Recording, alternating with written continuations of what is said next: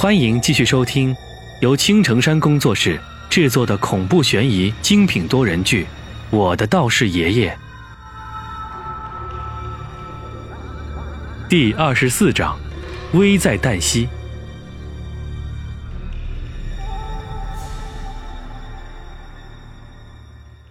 只见这所寺庙的门上挂着一个牌匾，上面写着“清幽赖都境”。这是我们这里比较古老的一座寺庙，文忠寺。马警官率先走在前面，头也不回的说道：“我们进去吧，照顾好你的同学。”我和老大扶着老三，一声不响的跟在后面。其实心里有着诸多的疑问，但是现在想着肯定是不合时宜了，我也就没有多说什么。你好，我来找住持。马警官走到寺庙之中，对着一个正在扫地的小僧说道：“施主，请随我来。”进去之后，我们就被一个小僧带领着，走到了殿后的一个偏房之中。马施主，住持就在里面，请进吧。多谢。简单的寒暄了几句，马警官就带着我们走进了偏殿之中。这时候我才知道，因为老三的这件事，我结识了这位叫做马三的警察。他真实的身份是茅山的第一百零八代弟子，还有这个苏远大师，对于我以后都有着莫大的帮助。当然，这都是后话。走进屋子，里面的布置很简单，一张桌子，还有两排椅子。最让我吃惊的就是，居然还有电脑！我操！现在的和尚都与时俱进的这么快了吗？苏远大师好。马警官毕恭毕敬的对着坐着的老头行了一个佛礼。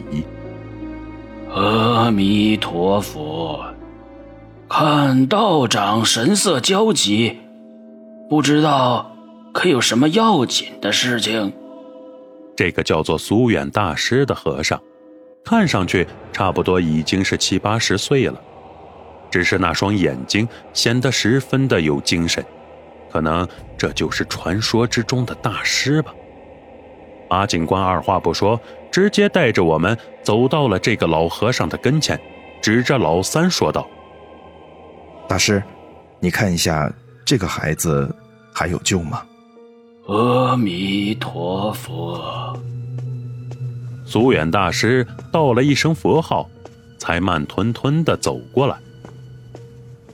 当时我心里那个焦急呀，心想：你个老和尚，能不能走快点啊？苏远大师走过来，仔细的查看了老三的情况，皱着眉头，在那儿一句话也不说。这给我急的，你快说呀，到底怎么回事啊？大师，你看，马警官也耐不住性子了。奇怪了，这个孩子神识残缺，而且还不是他自己的，这个到底是怎么回事？苏远大师脸色凝重的说道。伴随着诸多的疑问，马警官也摸不到门道，索性就让我们先坐下来，慢慢的把昨晚发生的事情详细的讲一遍。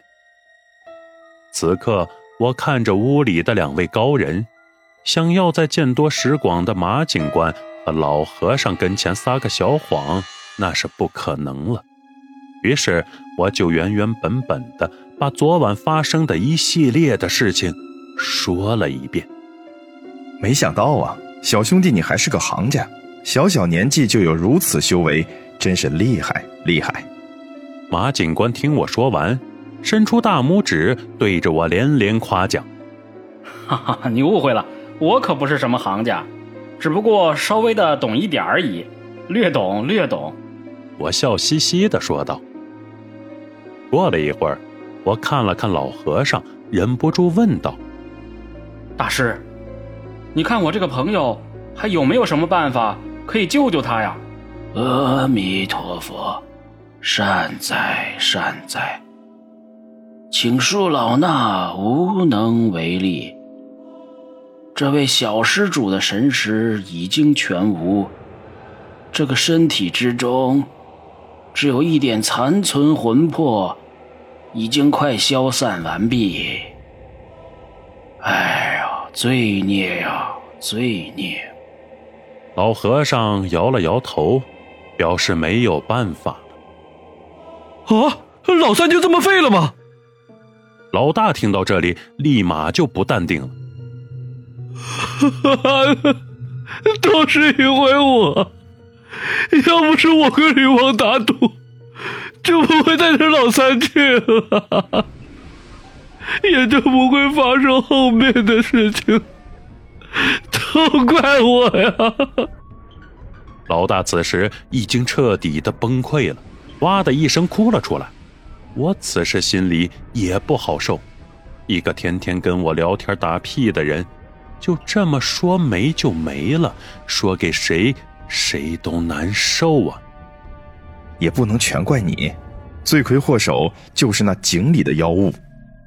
站在一旁的马警官，此刻看着我俩哭得跟泪人一样，连忙跑过来安慰道：“对，还有孙艳丽，都是那个女鬼，要不是她去井边长的弟弟。”我的老三也就不会被搞成这个样子了。我想这件事情没有那么简单。你想，一个婴儿能自己跑到井边吗？还有，我感觉这里面一定有人在操控着，这可能跟最近发生的几件失踪的案子有关。马警官想了一会儿，才缓缓的说出了自己的猜测。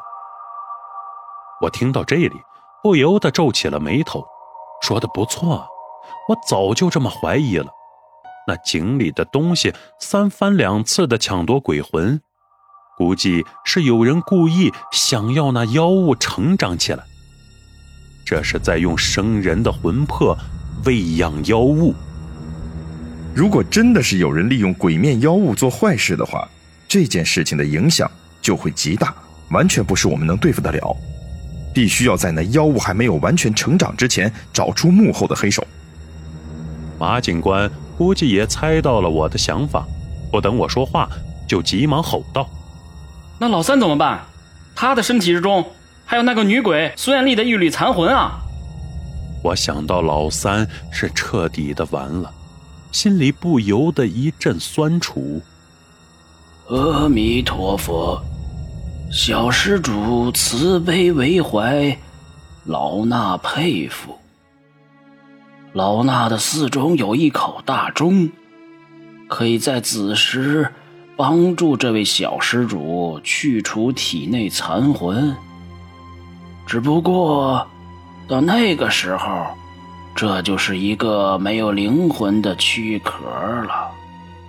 老和尚在一边插上了一句：“没有灵魂的躯壳，那不就是死人了吗？不行。”我不能看着老三就这么糊里糊涂的死掉。如果我干掉井里那个东西，是不是就能救活老三？我认真的看着马警官，这一刻，我只希望自己可以拯救老三的生命，不管付出什么代价。道友不能胡来呀！这万一要是斩草不除根，那么我们这里的老百姓就要遭殃了呀！我们还是从长计议吧。马警官一听我这么说，就知道我要蛮干了，立马就过来出声阻止。从长计议，怎么计议呀？等你记忆出来的时候，老三尸体都腐烂了。老大，有没有胆量今晚跟我会一会那个东西？想到这里，我冲着王大勇怒吼一声：“老子现在浑身都是胆，什么女鬼，什么妖怪！”在兄弟的生命面前都是杂碎！操！老子早就等不及了，我要一把火烧掉那玩意儿！老大摩拳擦掌，跃跃欲试。小子，千万不能冲动啊！那玩意儿不是你们能对付的。等我把这边的事情解决完，再去学校找你们。两位小施主情重义重，千万要小心啊！我和老大头也不回的往门外走去，身后传来马警官和苏远大师的声音。可是现在，我还会听得进去吗？去你的冲动！老子今晚就要会一会那鬼面。以上就是为各位播讲的第二十四章内容。